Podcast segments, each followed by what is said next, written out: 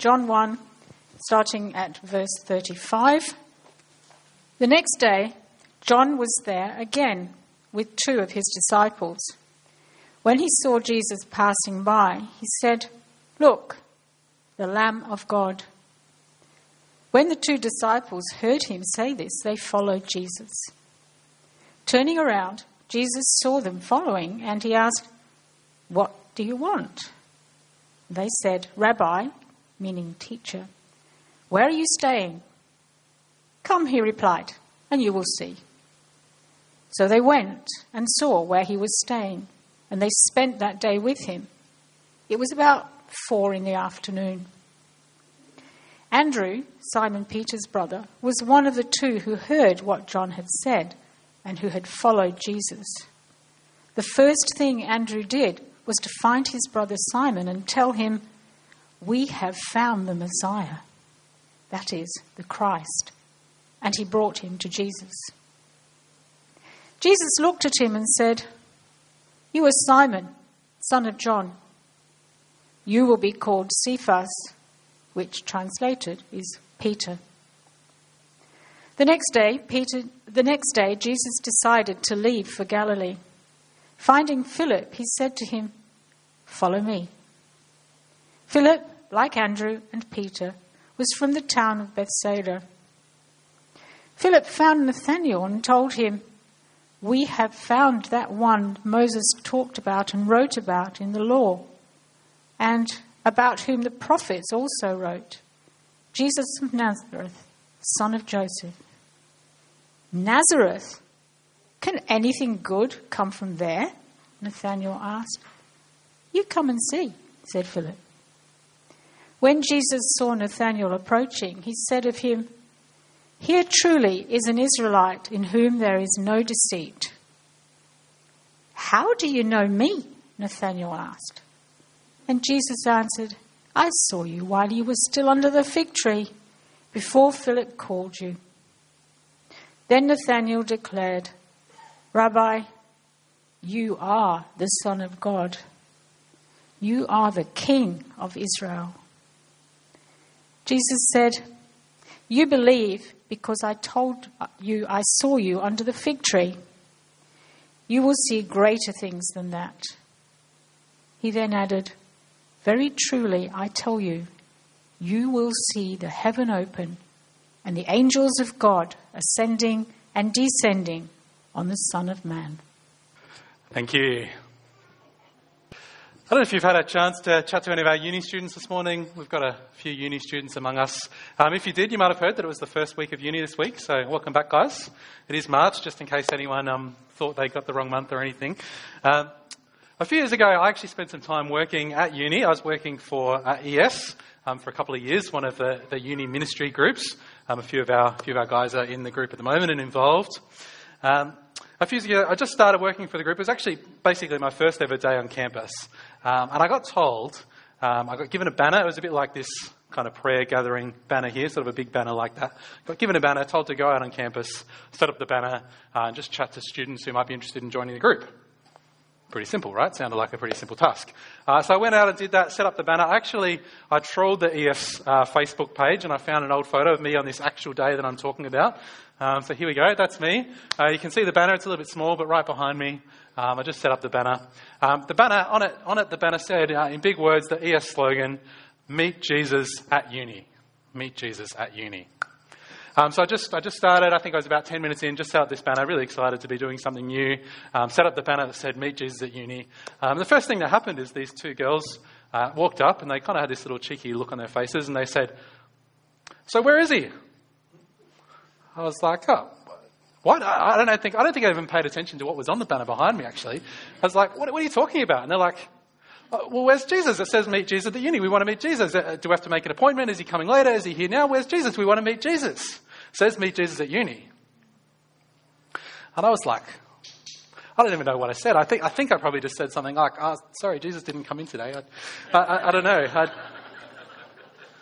I'm not trying to have a go at ES or their slogan or anything like that. Um, but I think it's a funny example, actually, of one of those things that Christians say that can be a little bit strange, meeting Jesus at uni, that idea. Let me get rid of that picture for us. There we go. And actually, here's my question What does it actually mean for us to meet Jesus? What does it actually mean for us to meet Jesus? And, and, as Christians, we say that we, we have met Jesus, we know Jesus, we have a relationship with Jesus. Uh, how can you actually have a relationship with someone who walked the earth 2,000 years ago? What, what does that actually look like? That's my question. And here's my theory. We actually do know that Jesus did walk the earth 2,000 years ago. And when he did, he, he, he did meet people. He actually met people. He encountered them in the normal way. He walked around. He shook their hands uh, if there was no coronavirus going on. Uh, it's just fact. He, he said hello. He met them in the normal way in which, in which you or I would meet today. And what's more is those encounters that Jesus had with people were written down for us and so here's my theory. If we go back and we investigate what it actually looks like for people to meet Jesus 2,000 years ago, it'll actually help us, it'll inform us, it'll help us think about what it actually means to meet Jesus today. If we investigate what it meant for people to meet Jesus 2,000 years ago, it'll help us as we think about what it actually means to meet Jesus today. And so that's uh, what we're going to be doing for the next uh, seven weeks. As Lauren said at the start, we'll be looking through the Gospel of John, uh, looking at some of the various people that Jesus met through the book, and look at the interactions that they had together. And my hope is that we won't be doing it as sort of just an interesting history lesson, uh, but as we do it, we'll be able to think about okay, what does this actually mean for us here today as we think about encountering Jesus in 2020? What does it actually mean for us today? So, just to whet your appetite, today we're looking at uh, this story that we've just had read out, particularly this uh, skeptical, kind of scoffing sort of character, Nathaniel. Uh, then in subsequent weeks, we're going to look at things like uh, Nicodemus, who is a very important Jewish leader. Uh, then we're going to uh, look at an encounter Jesus had with a Samaritan woman who was quite the opposite, not important at all. Uh, we're going to look at what happened when Jesus met a blind man. Uh, we're going to look at an encounter he had with his disciples on the night before he died. And then on Easter Sunday and the week after, we're going to be looking at a couple of the interactions Jesus actually had after he rose from the dead, so towards the end of the book. Uh, but this morning, uh, as I said, I'd, I'd like to have, have, a look at this account that's uh, been read out, read out, for us when Jesus met his very first disciples. Uh, today in the passage, he met five men, all from Galilee and northern Israel. Five men, four, four out of the five are named. There was Andrew, there was Simon, who immediately gets renamed Peter. Uh, there's Philip, and there's Nathaniel. Uh, and then there's a fifth guy who's not named at all. And I suspect actually that that's probably John who was witnessing these things and writing everything down. It kind of gives us a few hints that that's actually John himself. Um, we know he was there witnessing everything that happened. Uh, so there's these five men, and I, I, do want us to focus in on the character of Nathaniel, the skeptic. Uh, but just to get our bearings in the story as we start off, let's uh, let's just go through some of the other other people he met as well as as we start off the story. Let's start at uh, verse 35. Here we go. So this is where we start. It starts off the next day. John was there with two of his disciples. And now this, just to point out, this can get a little bit confusing because there's John who wrote the book. This is John the Baptist, who's one of the characters in the book. So uh, this is John the Baptist. John was there uh, with two of his disciples. Uh, and talking about unity, the whole kind of discipleship idea in, in ancient culture like this, um, it really was the ancient kind of equivalent of a tertiary education. This is sort of what you would do. Young people to be educated, they would go and find a teacher or a rabbi, and they would literally follow that person around, um, hear them talk, see them live, uh, make sure the person had enough food to eat so they didn't get distracted with those sort of things, um, so they had plenty of time to teach. They would basically spend 24 hours a day, seven days a week with their teacher. That's how they would learn. I wonder if those of you who are at uni could imagine spending that much time with your lecturers today. Um, I think how it works these days is you, you watch about 10 lectures online at double speed and then uh, you meet the lecturer for the first time at the exam, and that's, that's it, I think. Is that about right, guys? That's pretty, pretty close. Pretty close. But in these days, it was quite different. These disciples had been following John around, listening to him, learning from his teaching. And the main thing John had been telling them actually was this he was saying, I am nothing special. This was, John, this was John's message. I am nothing special, but someone is coming after me who is special. I'm not worthy to even untie his shoes. Get ready for him. It's not about me, it's about him. And John's disciples, they've obviously been listening because look what happens. Next verse, 36. When he saw Jesus passing by, he said, Look, the Lamb of God. And when these two disciples heard him say this, they followed Jesus. The two disciples had heard John. They know Jesus is the one worth following, not John. And so as soon as they see that Jesus is there, off they go. They, they walk away from John and they decide to follow Jesus. Exactly what John would have wanted them to do. I love verse, verse 38. It's this last uh, last line. This, this really adds nothing to my sermon at all, by the way, but I just think it's so funny. Um, Turning around, Jesus saw them following and asked, What do you want? And they said, Rabbi, where are you staying? It's not like the disciples have gone up to Jesus and said, Oh, hi there, you know, my name's Andrew, my name's, my name's Peter, we'd like to, you know, follow you, learn from you, is that all right? Uh, my, my picture is that Jesus was walking along and they literally just started following behind him, and Jesus had to be like, like, what are you doing? Like, why? You just started walking behind me. Like, what, what are you actually doing? What do you actually want? And they said, um, they said, where are you staying? Where are you staying? They didn't even, uh, they didn't even say it then. They just asked where his hotel was.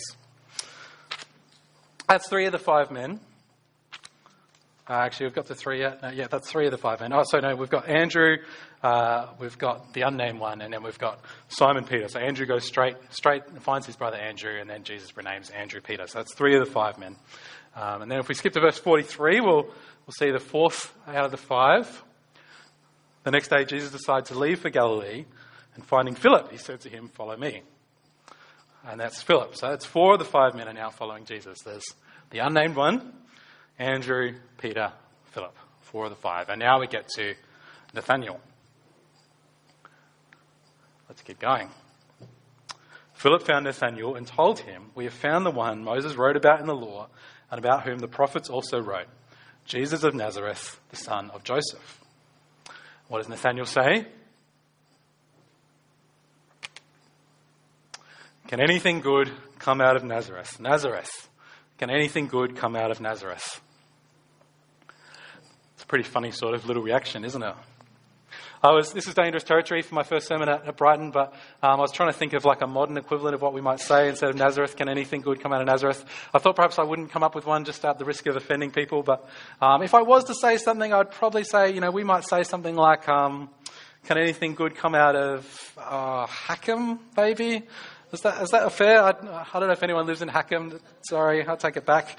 Um, actually, part of the irony here is quite funny, though. If you actually, if you look closely, uh, John 21, verse 2, actually, you'll see that Nathaniel is from a place called Cana, which is actually quite, quite close to Nazareth. They're both in Galilee. Actually, the whole of Galilee was seen as kind of a backwater compared to Jerusalem, which was sort of the happening place. So it's quite funny, actually. This is Nathaniel, who's from Cana, looking down on someone who's from Nazareth. It's kind of almost like someone from Hackham looking down from someone in Hackham West. I'm, I'm, sure they're, I'm sure they're really nice places. I'm sure they're nicer than they sound. Um, Nathaniel asks his question. Uh, Philip actually gives a good answer, I think. Let's look at Philip's answer. Philip says, Come and see. Come and see. And so Nathaniel takes his advice. He goes to see Jesus for himself. Uh, verse, verse 47 When Jesus saw Nathanael approaching, he said of him, He truly is an Israelite in whom there is no deceit. Jesus is saying, Here's someone who's honest. Here's someone who's a straight talker, not afraid to say what he thinks, someone who's blunt. And Nathaniel is actually pretty impressed by this. He's thinking, Wow, you, you have sussed me out, Jesus. Uh, I am that kind of person. How do you know me? He says. And that's when Jesus blows his mind. Did you see this? Jesus answered, I saw you while you were still under the fig tree, before Philip called you. I don't know exactly what Nathaniel was doing under the fig tree.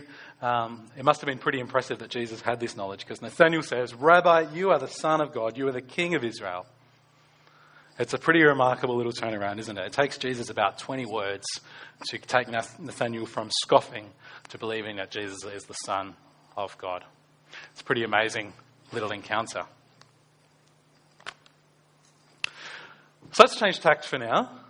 We've seen that Nathaniel's met Jesus. It's a cool story. He comes around really quickly. What can we learn? What can we learn from this about what it means to follow Jesus today? As I've reflected through the week and thought about uh, Nathaniel, I've got three things that I think actually we can take away from this. Uh, I'll put these up on the screen too. Here we go. Um, three things. If we want to encounter Jesus today, I think we need to come with an open mind. Open mind, in other words, uh, we, we have to avoid just writing Jesus off. Secondly, we have to come with a working mind. And that means we don't avoid asking our questions. And thirdly, we have to come to the actual Jesus. What that means is that we don't, we don't make up our own Jesus and follow him, him instead. We, we have to come to the actual Jesus. Come with an open mind, come with a working mind, come to the actual Jesus. Uh, let me show you what I mean. So, first, come, to an, come with an open mind. When Nathaniel hears that Jesus is from Nazareth, He basically writes him off right from the start, doesn't he? Uh, Nazareth, well, he's from Naz- Nazareth. Jesus can't be legit. I might as well not even bother. He's from Nazareth. I'm not even going to give him the time of day. Of course, Nathaniel does come around pretty quickly, but here's the point.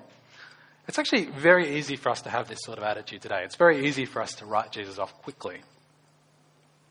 Today, people don't write Jesus off because he's from Nazareth, um, but people do say things, don't they? Like, oh, Jesus is in the Bible, and the Bible is really just, just fairy stories, so I don't need to pay attention to him. We just write him off.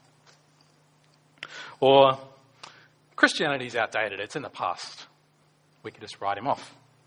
Christianity is anti science, and so we can just write Jesus off. Look what Tim Keller says when he talks about this. He says Christianity was from Nazareth then, and it's still from Nazareth today.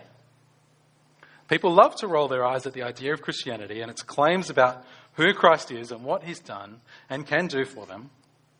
The knowing people, the suitable people, all say, Christianity, been there, done that. I grew up with it. I realized early on it's not for me, and I've made up my mind. So Jesus is still from Nazareth.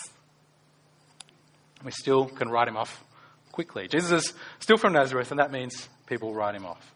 Christianity, what he's saying, Christianity is not, it's not cool. It's not trendy. It's not the in thing that everyone wants to go and investigate. You know, when you go to the office tomorrow morning, um, not tomorrow morning, Tuesday morning, long weekend. When you go to the office on Tuesday and you talk about what you did on the long weekend, um, and if you say you went to church, I'm not saying people are going to be super negative, but people aren't going to be really impressed, are they? By like, oh no, that's a really cool thing to do. It's not like, you know, one person says, oh, I went to a really cool wine bar on Saturday night. One person says, I went to a really cool fringe show. And then you say, oh, I went to a really cool church service. And yeah, really cool. Yeah, it's all really cool. It's, Christianity was from Nazareth then, and it's from Nazareth now. It's not the in trendy thing to be doing.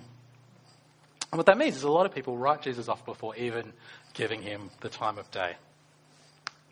And it's important for us to know this because actually this might be our friends, our colleagues, our family members. I think it's probably unlikely that it's anyone in the room today because at the very least we're all here willing to hear a talk about Jesus and, and what he's done. But we need to know this because actually we shouldn't be surprised when people quickly write off Jesus today. And so that might mean we actually have to show extra patience because uh, that's just, that's just what people do these days. They don't, they don't give Jesus a fair hearing.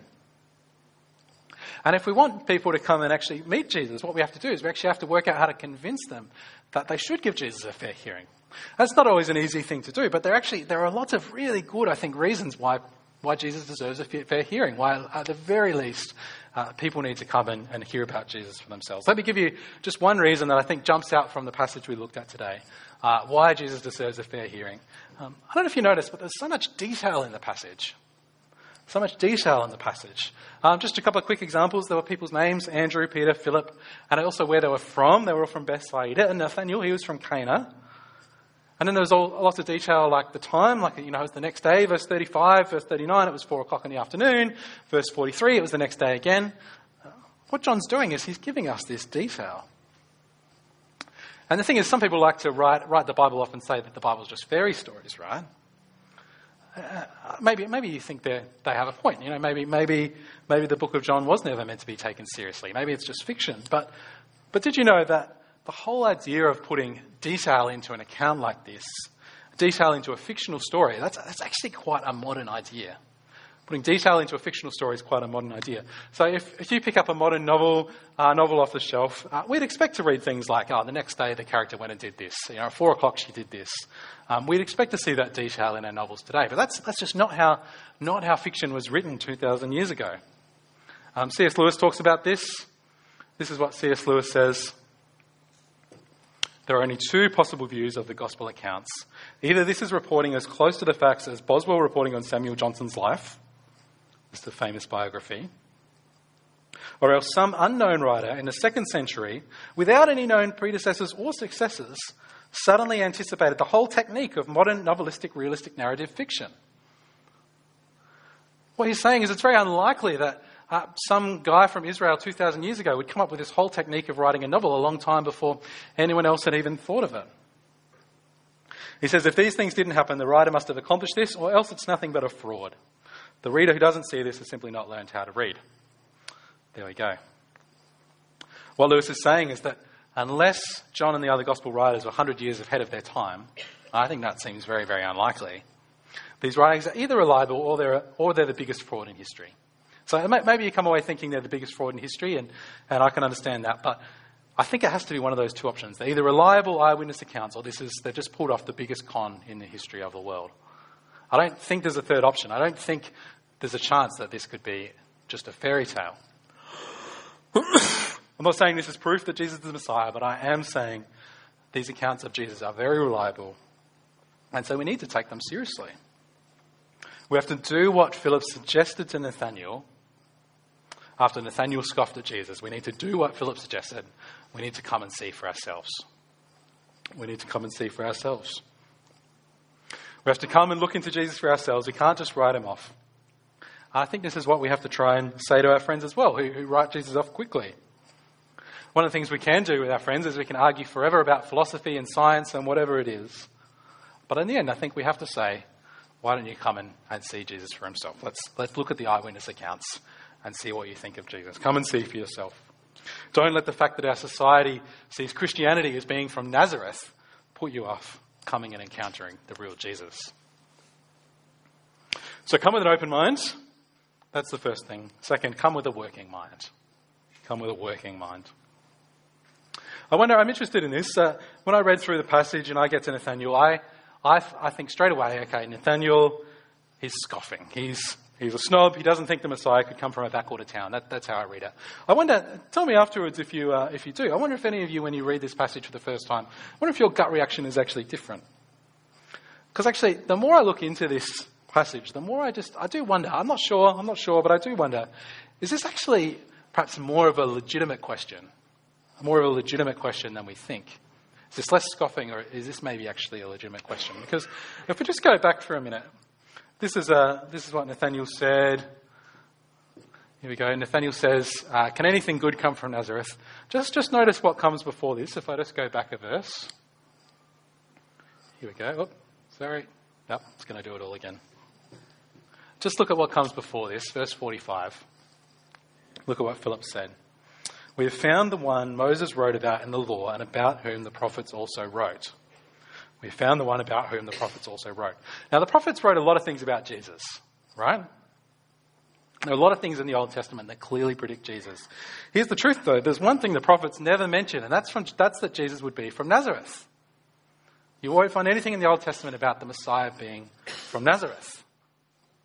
And so maybe when Philip says we've found the one that the prophets wrote about and he's from Nazareth, I wonder if Nathaniel's question is actually pretty legitimate. Hang on, Nazareth, um, the prophets never said anything about Nazareth, Philip. Uh, and so I'm not sure about this, but I do wonder of these five people that Jesus came to meet, uh, maybe Nathaniel is actually the one who's, who's kept his mind in gear. Maybe he's actually the one who's still thinking hard. You might even say that perhaps the others have a little bit of naivety. I think either way, the point stands that there are actually there are lots of good questions. There are lots of good questions that can be asked about Jesus. Lots of difficult questions, lots of valid and well thought out objections people can have to Christianity. Perhaps Nathaniel belongs to that category. A good question. And if that's true, I think there's a lot to be learned from Philip's answer. Because what does Philip say? He doesn't say, uh, he doesn't say, "Hey Nathaniel, you shouldn't ask questions like that. Keep those things to yourself." He also doesn't fluff around and try and come up with like a, a made up answer when he doesn't actually know.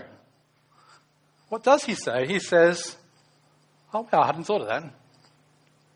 That's a good question. You know what we should do? We should, we should go and see Jesus. We should come and see. We should go and see what the answer is for ourselves. If we're to meet Jesus and have a relationship with Jesus today, what we have to do is we have to come with a working mind, a working mind. If we're to meet Jesus and come ready to ask, we have to come ready to ask our real questions and say what we really think. One group I do think needs to hear this actually is our youth. Um, now, youth who are here today, don't don't panic. I've only been at Brighton a few weeks. I, am not talking about you guys. I haven't. This isn't based on what I've seen with you guys. But uh, here's what I have seen at some of the churches I've been at before.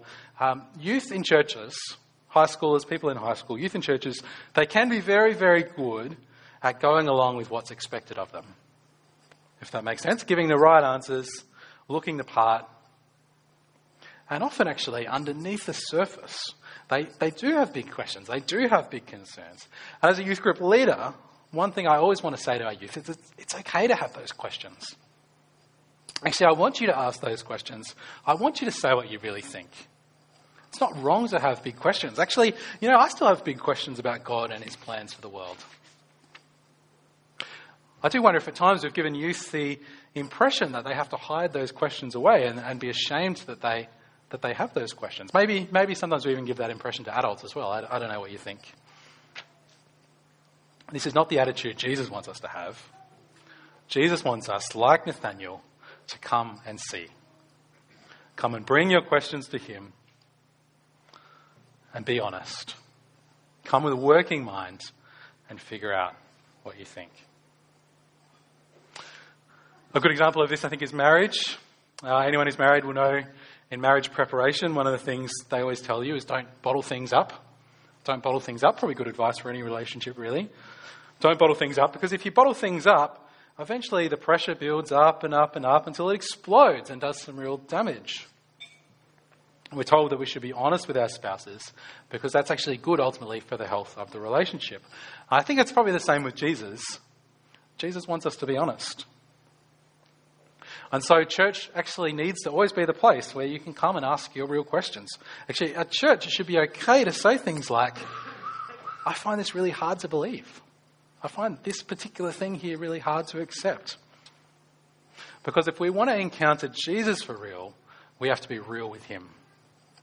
If we want to encounter Jesus for real, we have to be real with him. So come to Jesus with an open mind, come to Jesus with a working mind. Lastly, come to the actual Jesus come to the actual Jesus.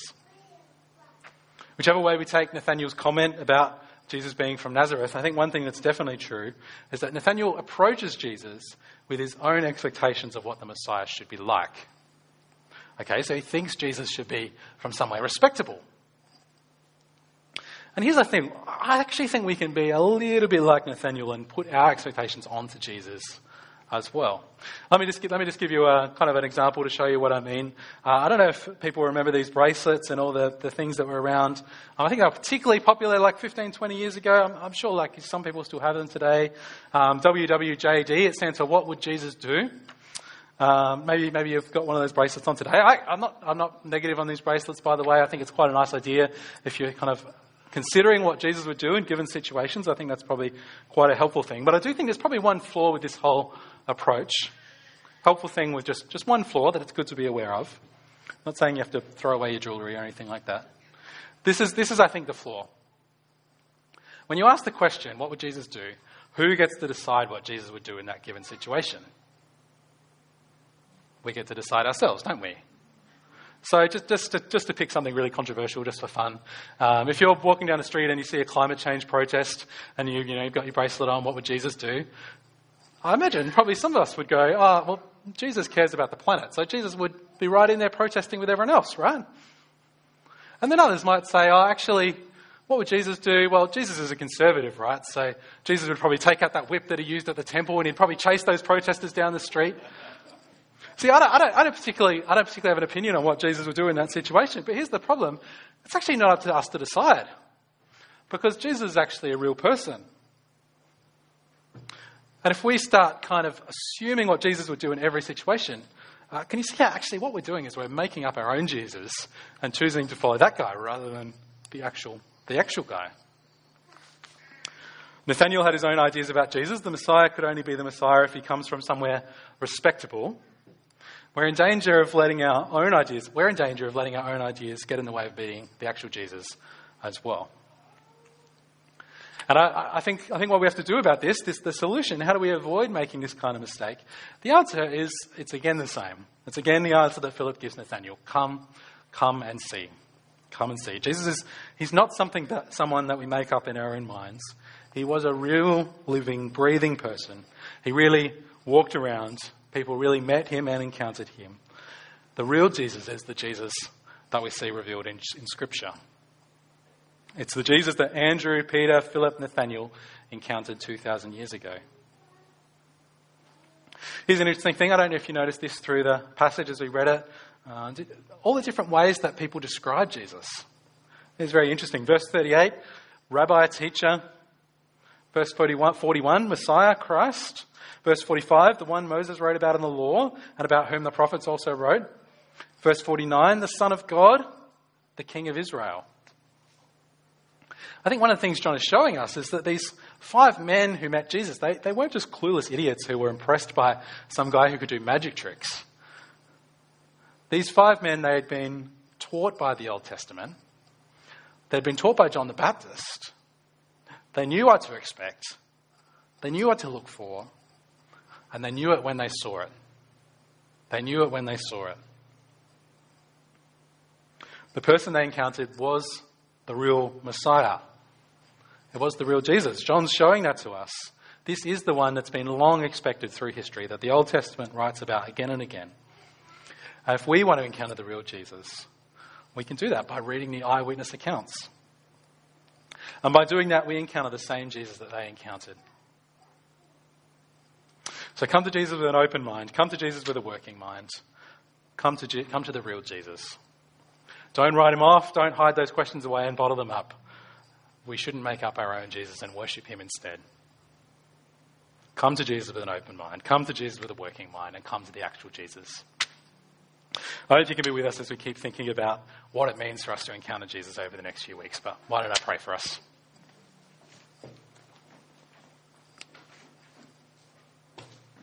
Dear Father God, we thank you that you came into this world as a living, breathing, talking, walking, real life person. Thank you that you encountered people like Nathaniel when you walked the earth. Thank you that although his first reaction might not have been great, uh, he, didn't, he didn't write you off. Help us not to write you off either. Help us also to learn from what was good about Nathaniel. He wasn't afraid to say what he thought. Father, help us not to bring our own expectations or values or cultures or whatever it is in a way that stops us from seeing the real Jesus. Help us to come and encounter your Son for real. We pray, we pray, in, pray in Jesus' name this morning. Amen.